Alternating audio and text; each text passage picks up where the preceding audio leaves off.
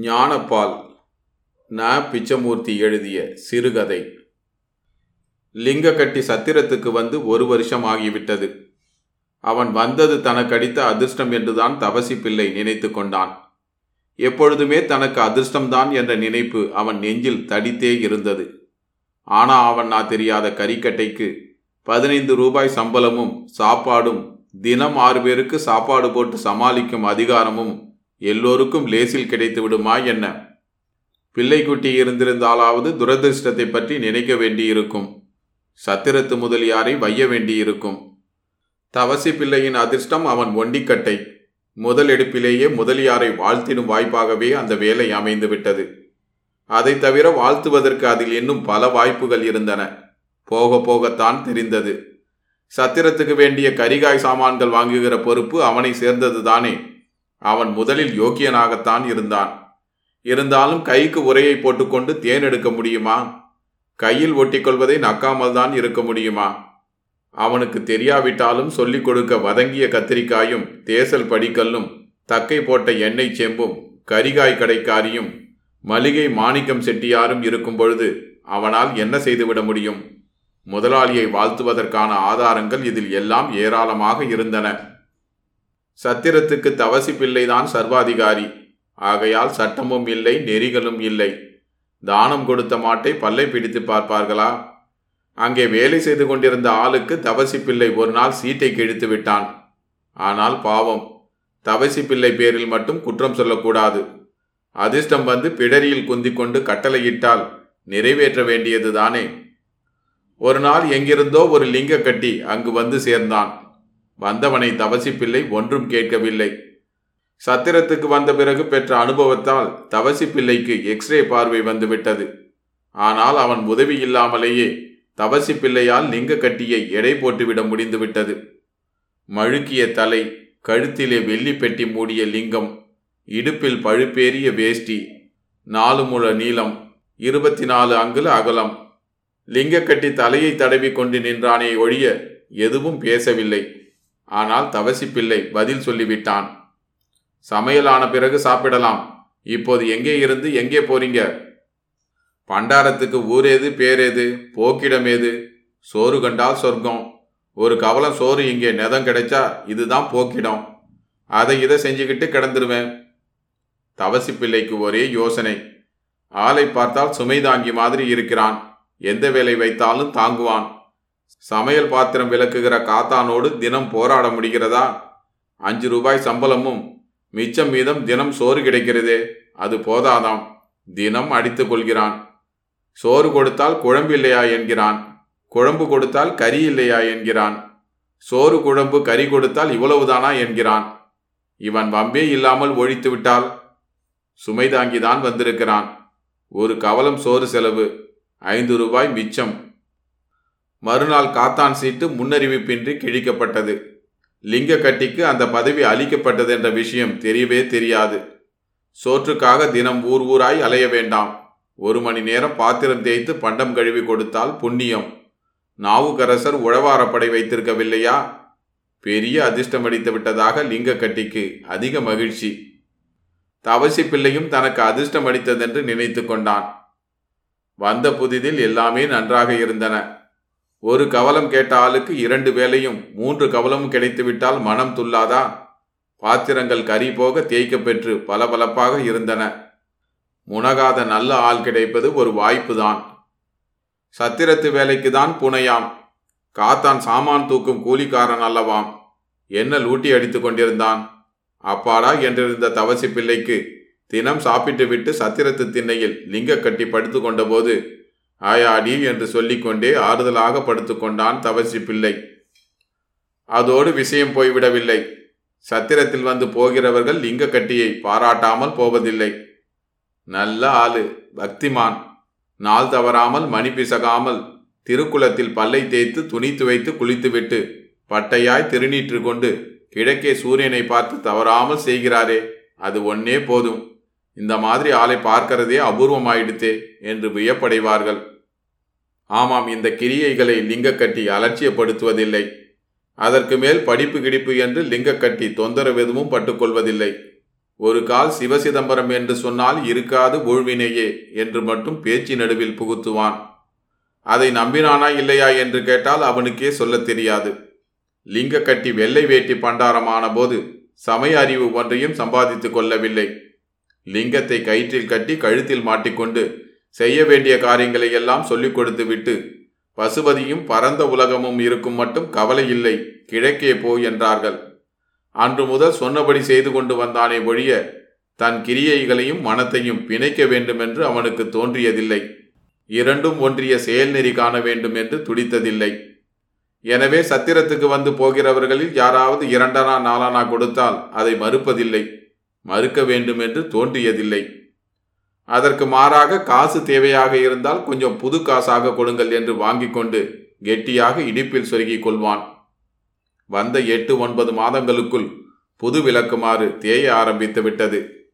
லிங்க கட்டியின் பேரில் எவ்வித வஞ்சனையும் இல்லை. தவசி பிள்ளையோ பெரிய பேர் வழி. நாளாக ஆக லிங்க கட்டியின் உணவில் ஒரு கவலம் இரண்டு கவலம் குறைய ஆரம்பித்தது. சில நாள் கரியோ குழம்போ கூட இருக்காது. சத்திரத்துக்கு வந்தவர்கள் அதிகமாக சாப்பிட்டு விட்டார்கள் போல் இருக்கிறது என்று நினைத்து கொண்டான். அவனுக்கு ஆட்சேபனை இல்லை என்றாலும் அவன் வயிறு புகார் செய்தது. இரண்டொரு நாள் பல்லை கடித்து கொண்டிருந்தான். புண்ணியவான் தருமம் பண்ணியிருக்கிறான். ஒரு கவலம் குறைந்து போனால் என்ன பிரமாதம் என்று ஒரு நாள் இரண்டு நாள் நினைத்து கொண்டான் முடியவில்லை.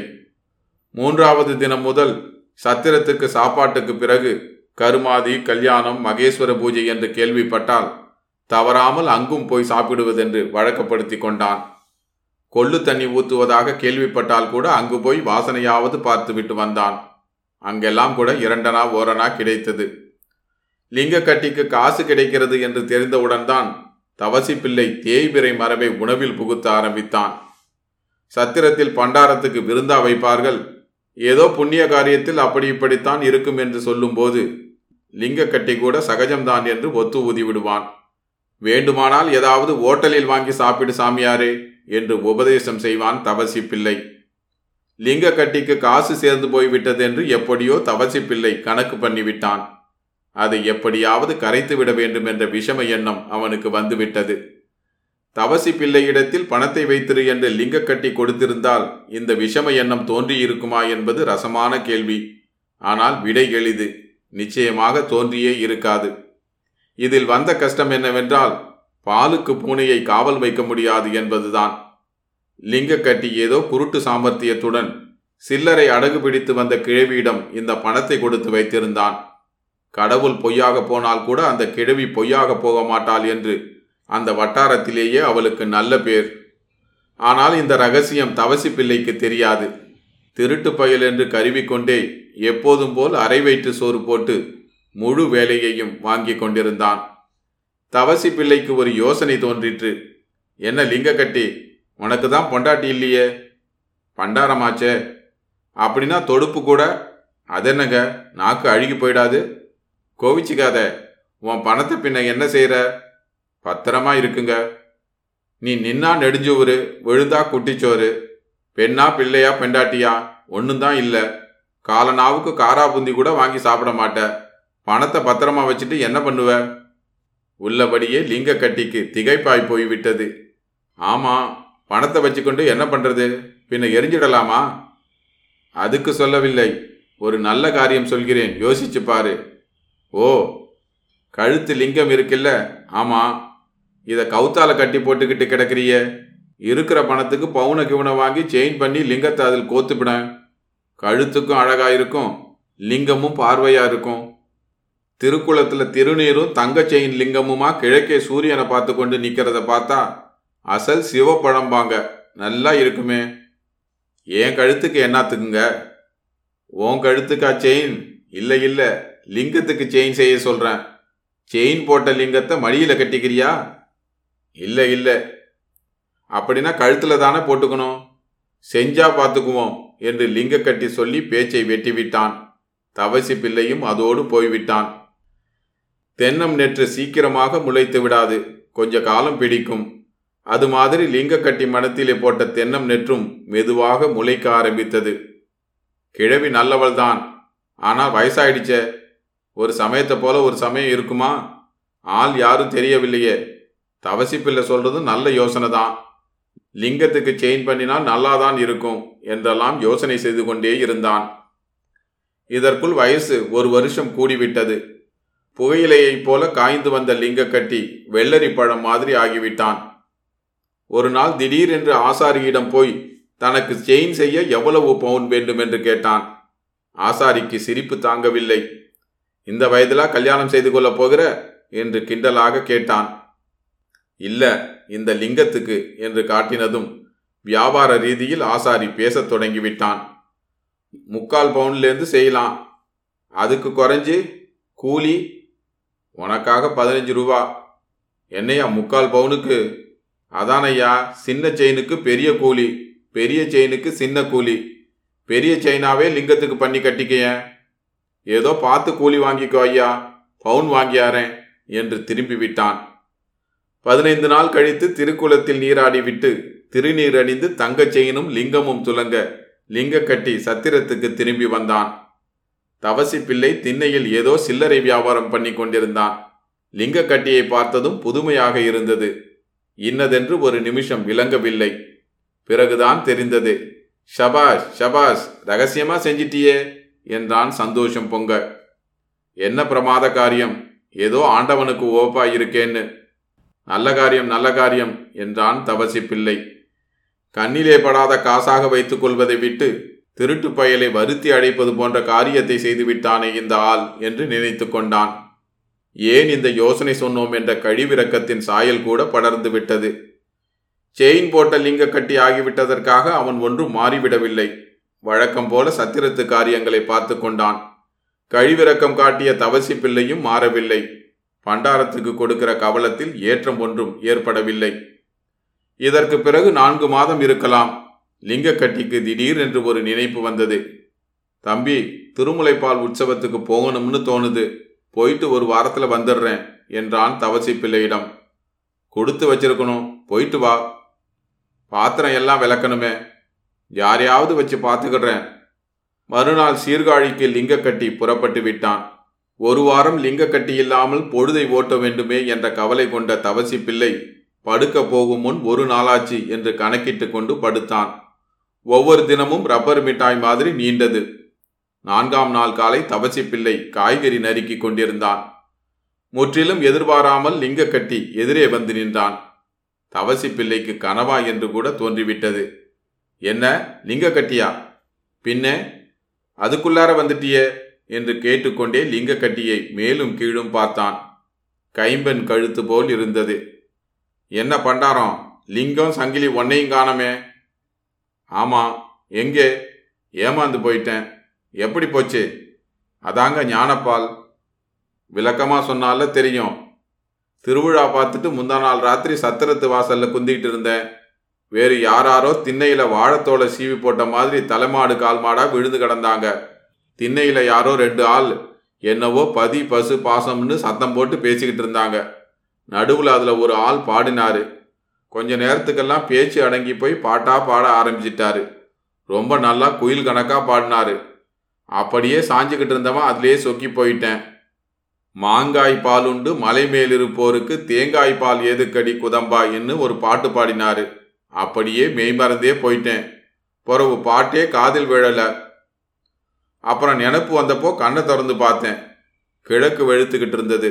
திருவிழா அலுப்பும் அந்த பாட்டும் என்னை அப்படி அமட்டி விட்டது நல்ல தூக்கம்னு நினச்சிக்கிட்ட போது ஒரு திகில் பிறந்தது. கழுத்து என்னவோ லேசாக இருந்தது. தொட்டு தடவி பார்த்தேன். லிங்கமா செயினா ஒன்னையும் காணோம். யாரோ தூங்கி கொண்டிருந்த போது அடிச்சுக்கிட்டு போயிட்டார்கள். சத்திரத்து திணையில் இருந்தவர்களை ஒவ்வொருவராக பார்த்தேன். திருடி இருப்பார்கள் என்று அவர்களை பார்த்தால் தோணவில்லை. என்ன பார்க்குறீங்க பண்டாரம்? என்று திண்ணையில் இருந்தவர்கள் விசாரித்தார்கள். நான் நடந்ததை சொன்னேன். அவர்கள் சிரித்தார்கள். சாமி எடுத்துக்கிட்டு போயிருக்கோம். ஞானப்பால் கொடுக்க வேணாம் என்றார்கள். எனக்கு சுருக்கென்று பட்டது. லிங்கத்துக்கு போய் மட்டி மாதிரி தங்க செங்கிலி செஞ்சேனே பைத்தியக்காரத்தனம் என்று நினைத்து கொண்டே ஊருக்கு திரும்பி வந்துட்டேன். ஞானப்பால் கிடைச்சி போச்சு. அப்புறம் நான் போறேன். எங்க? இப்படியே நீளமா. பின்ன ஏன் வந்த? சம்பளம் கொடுத்து வேற ஆள் பார்த்து வச்சுங்கன்னு சொல்ல வந்தேன். அடப்பாவி நெசமாகவே ஞானப்பால் கிடைச்சிருதா? லிங்கக்கட்டி பதில் சொல்லவில்லை. மழுங்கிய தலையை தடவிக்கொண்டே தெருவில் இறங்கிவிட்டான்.